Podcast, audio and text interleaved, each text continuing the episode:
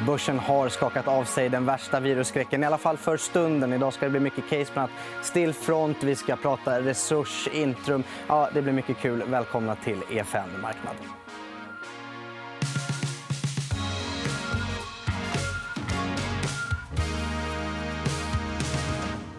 Och jag vet att ni är väldigt taggade på våra gäster. men Vi ska bara en minut behandla en tittarfråga som vi har fått först från Dennis som undrar vad som händer i Tesla. Och det är faktiskt relevant att svara på nu direkt. Ja, det har verkligen varit på tapeten. Och jag tycker vi hoppar direkt in på en eh, ganska talande bild. Vi har fått en tittarbild från Kira Zakaria som säger att ja, Tesla är värderat mer än Handelsbanken, SEB, Volvo, H&M och Ericsson tillsammans. Ja, de är i alla fall där någonstans och eh, nosar på varandra i, i marknadsvärde. Precis. Så vad är det egentligen som har hänt? Jo, Tesla har en hel del blankare. Men senaste rapporten såg ganska bra ut. och Det har fått aktien att stiga. och Då kan det behövas bli blankare som måste täcka upp sina positioner. Och bara det kan driva upp priset. Samtidigt har investmentbolag som ARK till exempel sagt att riktkursen ska vara på 7 000 dollar per aktie och skapat en hel del entusiasm. så att Det finns en blandning av blankar som måste täcka upp och en hel del entusiasm kring bolaget och framtiden. Mm.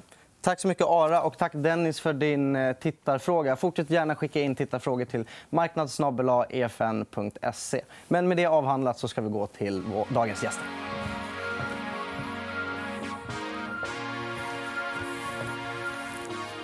Ja, då säger jag varmt välkomna Kristina Lundmark, eller Tina Lundmark och Fredrik Skoglund. Kul att ha er här. Två väldigt kära EFN-gäster. Lov att säga. Tackar, tackar. Har ni följt eh, debaclet i Tesla? Ah, ja. Absolut. Ja. Och, och ni äger inga aktier? Uh, Tyvärr inte. Tyvärr inte. Men med den vinstgenerering som bolaget gör så undrar man värderingsmässigt. Mm. Är det synkat eller inte? Ja. ja. Det är en bra fråga. Mm.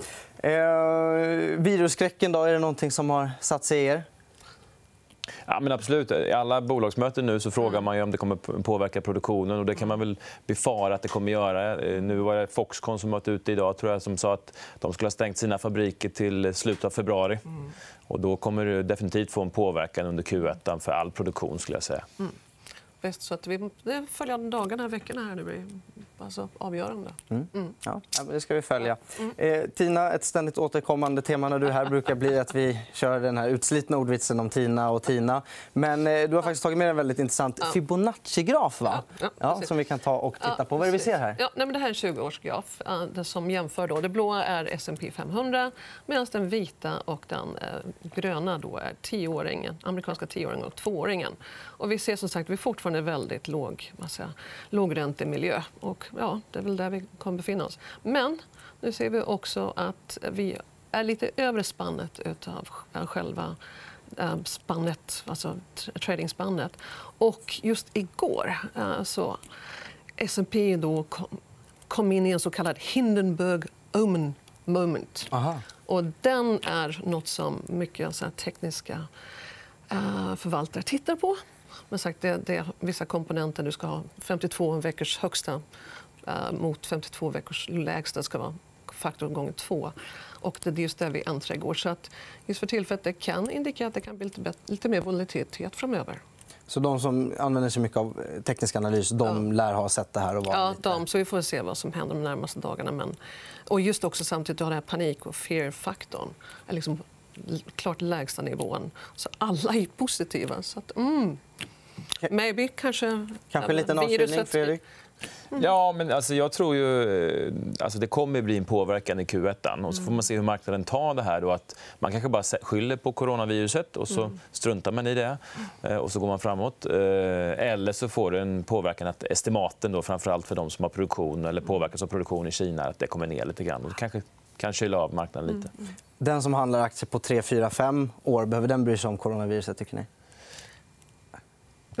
Nej. inte kanske på, på den sikten. Men det, här, som sagt, det kan vara en del eh, kortsiktig volatilitet. Mm. Det kan vara tillfällen också. Mm. Ja, det är mycket viktigare att räntan är där den är. Ja. Det finns ju fortfarande TINA.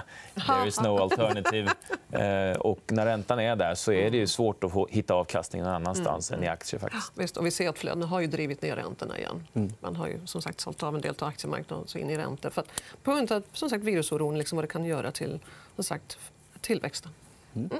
Eh, jag tycker att vi går på dagens första case. Det är Stillfront. Jag vet att du tycker väldigt mycket om bolaget. Fredrik. Vad, ja. vad är det du gillar som allra mest?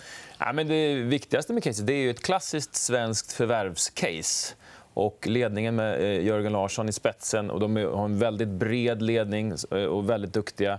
Eh, de har ju hittat ett bra recept på att göra förvärv. De har gjort ganska stora förvärv. Senast var det Storm 8, ett helt ny genre där man går mot mer liksom casual gaming mm. som jag tror kommer bli en väldigt bra pusselbit in i Stillfront. Så, det är förvärven som jag gillar mycket, men sen också att Eh, Eh, jag menar, jag är ju född 73, jag är 46 år och eh, jag var en av de första spelgenerationerna. Varje generation som kommer nu eh, så, så ökar, det, det är en demografisk tillväxt på spelande och det kommer att vara i 20-25 år till. Så det är en väldigt bra tillväxtmarknad på sikt. Och sen så tror jag att, och det kanske man kommer in i det här caset lite grann, att ögonparen går från tv-tittande in i eh, spelande. Då. Och jag tror att det här Storm 8-förvärvet som de har gjort, som är lite mer casual, det kanske kommer att bli lite mer reklamintäkter för Stillfront vad det lider. och eh, Det tror jag är väldigt spännande. Mm. Eh, vi såg ju i en graf som fladdrar förbi här att kursen har gått väldigt starkt sista året. Det är inte så att tåget har gått och börsen redan har förstått det här. Nej, jag tror inte det. Tittar man på de... Eh, eh, jag vet att Pareto har kommit ut med en eh, ny analys efter förvärvet av Storm 8. Och då tror jag det var värdering på 2021 då, när hela förvärvet kom. Det är ev 10. Jag tror börsen snitt i small cap i Sverige ligger väl ev 16 eller något sånt där, 15. Och tittar man framåt då, så de har ju tagit in pengar i samband med det här förvärvet. Och de har även tappat en obligation.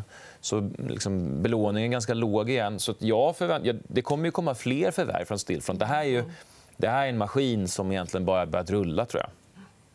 Eh, tror du att de kommer fortsätta använda sig av strategin att hellre ta in pengar än att låna för att göra förvärv? Eller? Jag tror att de kommer säkerligen ta in lite pengar. De vill hålla eh, netdebt till ebitda ganska lågt eh, av olika anledningar för att kunna ha liksom, flexibilitet. Så det ska man nog inte... Eh, jag tror det. faktiskt. Sen så börjar kassaflödet bli väldigt, väldigt starkt. så vi får väl se. Ja. Lite Embracer-vibbar, kanske? Du kallar det Embracer typ, alltså, upphöjt till två. Nå, ja, nej, men, ja, men, lite så är det väl. för att Embracer har väl en... Vi gillar Embracer också.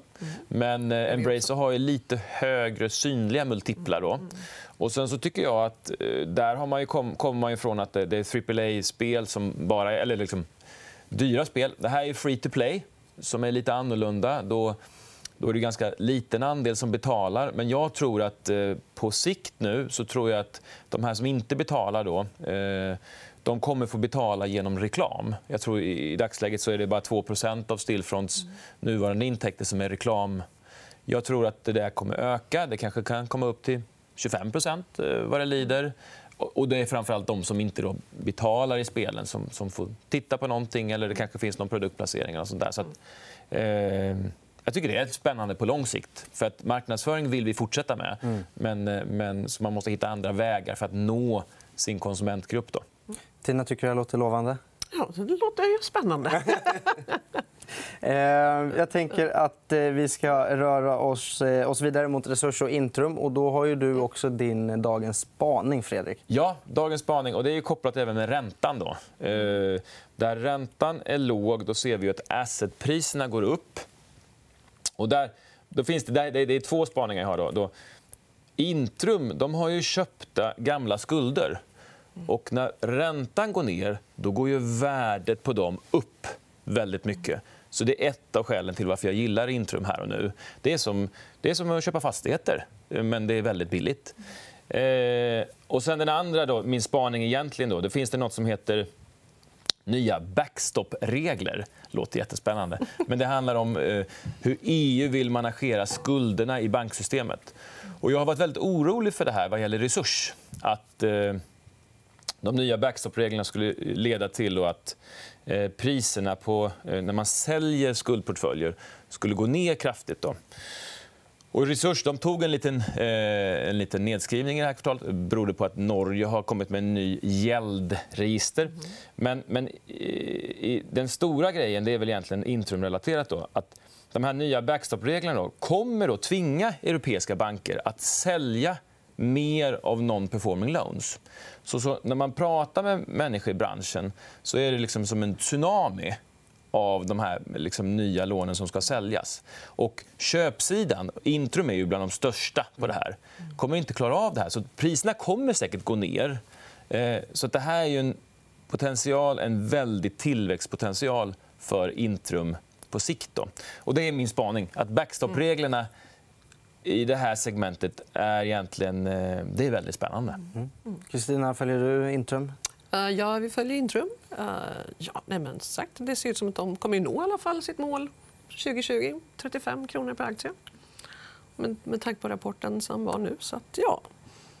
Nej, och sen så kan man väl säga, alltså, man ska inte jämföra, men det var någon som sa till mig innan idag, Intrum är ju den mest blankade aktien i Sverige. Det skulle kunna bli som Tesla. Ja, det är inte omöjligt. faktiskt. Vem vet? Eh, resurs då? Jag, såg, jag reagerade lite på vd-ordet från deras rapport här, att de har tagit in lite pengar. ändå. Är det att de ändå känner lite rädsla alla Collector Light eller är det bara... Ja. Nej, egentligen. De hade sin kreditchef med här uppe för de, de tänkte att eh, investerare skulle vara oroliga. Jag träffade dem igår. Eh, nej, det är precis tvärtom. Eh, de har ju reserveringar jag tror jag, på runt 40-45 eh, När de har sålt sina några portföljer de sålde även i Q4 då säljer de fortfarande över bokförda värdet. Då. I Collector var det så att de hade alldeles för låg reserveringsgrad tidigare. Så det var en engångsjustering upp för dem. Så att, eh, Resurs och Collector ska man inte jämföra eh, på samma dag vad gäller reserveringsgrad. Det är helt annorlunda. Det låter som att du håller med också, Tina. Mm. Ja. ja. Tina är mer skeptisk. Nej, men, men, men, och det är också så här, om man tar spaningen med, med låg ränta. Då. Vi har en låg ränta i samhället, ja. men bankerna vill inte låna ut mer till med, bostäderna. Ja. ja och, och, människor vill ju leva, framförallt de som är resurs då, mellan 30 och 45 när man har, liksom, får barn och det är mycket utlägg. och så där, liksom. Jag tror att eh, det kommer definitivt fortsätta, eh, den här liksom under de åren så behöver många en litet stöd. Mm. Eh, och eh, räntan är ju så låg på de där lånen numera så att jag, jag tror inte, jag har svårt att se att det här inte kommer fortsätta växa. Faktiskt. Mm. Eh, och eftersom vi har två gäster idag så kommer det att bli två dagens spaning idag. För jag räknar med att Tina har med sig en också, eller hur? Uh, ja, nej, men jag, jag bara satt och tittade igenom rapporterna som vi har haft uh, hittills. jag menar, jag vill några stycken konklusioner. Uh, lite quick and dirty konklusioner, om man ska kalla det så. Då. Nej, men man ser så, rapporterna alltså, rent generellt verkar ju vara... Och de har levererat. Um, det som har överraskat i rapporten rakt det är liksom att Latinamerika och till viss del också Asien vissa delar har uh, överraskat positivt. Uh, konsumentsektorn som sagt verkar fortfarande svagt. Och det ser vi också konsumentförtroendesiffror som vi får. också. Att de, är, de är ju fortfarande svaga. Mm. Alltså, I alla fall Europa ganska låga nivåer. Och att i alla fall de svenska rapporterna så har uh, faktiskt uh, valutaeffekten varit lite lägre än det här kvartalet. Så att, ja, det börjar bli kanske med new norm. Mm. Kanske. Jo. Mm. Eh, bra. Och du ska också försöka hinna med att eh, Husqvarna ja. som du tror kan bli en potentiell ESG-aktie. Ja. Nej, men man tittar också. Uh, jag tror vi har en graf. Ja. därför det visar sig också hur man lyckats ta ner som sagt CO2-emissionerna. Och det har faktiskt gått i rask takt. Och du trodde också att det kunde till och med det kunde man höja. Ja, de kommer komma med nya mål i mars mm. Mm. på ESG. Så ja, definitivt kommer de mm. höja sina ja. mål. Ja, precis. Nej, men för övrigt, så det, det, kan ju vara en extra komponent. För att, jag menar, själva caset bygger ju på just den här konverteringen. Som sagt. Och, jag menar, tittar vi också... Um, jag menar, Robotics, som det heter idag, i alla fall i USA, det är ganska intressant. Det dubblade förra året och vi räknar med att det här kan dubbla igen. Så jag tror att de kommer få alltså, ett erkännande snart över det här, eh, den här eh, vägen, som man, vägen framåt om att man går med som sagt, mot elektrifiering. Och som sagt, eh, nu har vi liksom den viktiga perioden framför oss. Det är H1, det är ungefär 100% av helårsresultatet. Så att, okay, de har guidat för en ganska svag Q1 svåra komps. Men kan de visa också på orderböckerna börja gå i liksom den här riktningen så tror jag att de kommer få som sagt, bättre erkännande. Japp. Nej, som sagt, totalt sett, eh, ny vd kommer också ta över eh, vad säger, stafettpinnen. Och han har ju han har gjort i bolaget i 20 år och 12 år på construction. Så att, och det är den högmarginalbiten Mm. i um, Husqvarna. Och just det, sist men glömde jag. Det visar det här skiftet. Vi såg Briggs Stratton förra veckan som gör de här gamla motorerna till eh, gräsklippare och så vidare. Aktien var ner över 20% på resultatet. Så att old versus new era. Kan det bli en nybevärdering på det här, tror du? Nej, men lite så. Det, det finns väl inget... eh, Alltså, Nibe är ju ett jättebra bolag, men det är en skyhög värdering. Husqvarna är också ett bra bolag, men en jättelåg värdering. Och vad gäller utifrån ett ESG-perspektiv så håller jag med Tina att Husqvarna har jättemycket att bidra med. Och I Nibes fall finns det faktiskt en del eh, risker som man inte lägger in. Så att, eh, ja, men jag, jag gillar Husqvarna. Så köpa in Husqvarna och vänta på att ESG-fondernas pengar kommer in. Kanske. Ja, kanske. Eh, ett, eh, tiden har egentligen runnit ut, men vi kan ta ett jättekort eh, om, om Academedia ändå innan vi, vi eh, lä- lägger på luren för idag. Så att säga. Eh, Fredrik... Ja, jag gillar Academedia. ja. Ja, men okej. vi, alltså, Hon gillar Engelska skolan. Ja, vi gillar engelsk skola. Så vi ska ha skolkampen här emellan? Ja, precis. Klasskampen. Nej, men generellt så kan man väl säga att eh, det är ju bra tillväxt i skolan. Det kommer det vara demografiskt under många år. Eh, Och aktierna är inte jättehögt värderade. Nej, det är de inte. Nej. Men det är bara att vi, vi liksom, för oss så ser vi liksom att, att um, engelska skolan har lite mer gunga med tanke på deras starka balansräkning och tillväxtpotentialen också i Sverige men också utomlands. Med tanke på att det är hyfsat ocykliskt eh, stabilt, är det någonting man kan äga och vänta på att det blir lite sämre tider och kanske tänka sig att de då får ett litet uppsving relativt annat? Eller? Det kommer ju ske redan nu. Om du tänker Arbetsförmedlingen för Academedia och om du får en ökad arbetslöshet Ja. och liksom år, får ordning på Arbetsförmedlingen också då, så kommer det här ju få ett jättefint tillbakasving för Academedia de närmsta tre åren. Skulle jag säga. Nej, men det här är en stabilitet i portföljen. Men det här kommer ja, rulla på. Demograf, demografiken talar för det. Rulla på gör också EFN Marknad. Tack snälla för att ni kom hit. Jättetrevligt att ha er här. Imorgon då kommer Lars Frick och då blir det också ännu mer härliga case. Tack så mycket för att ni tittade. Vad kul vi hade. Va?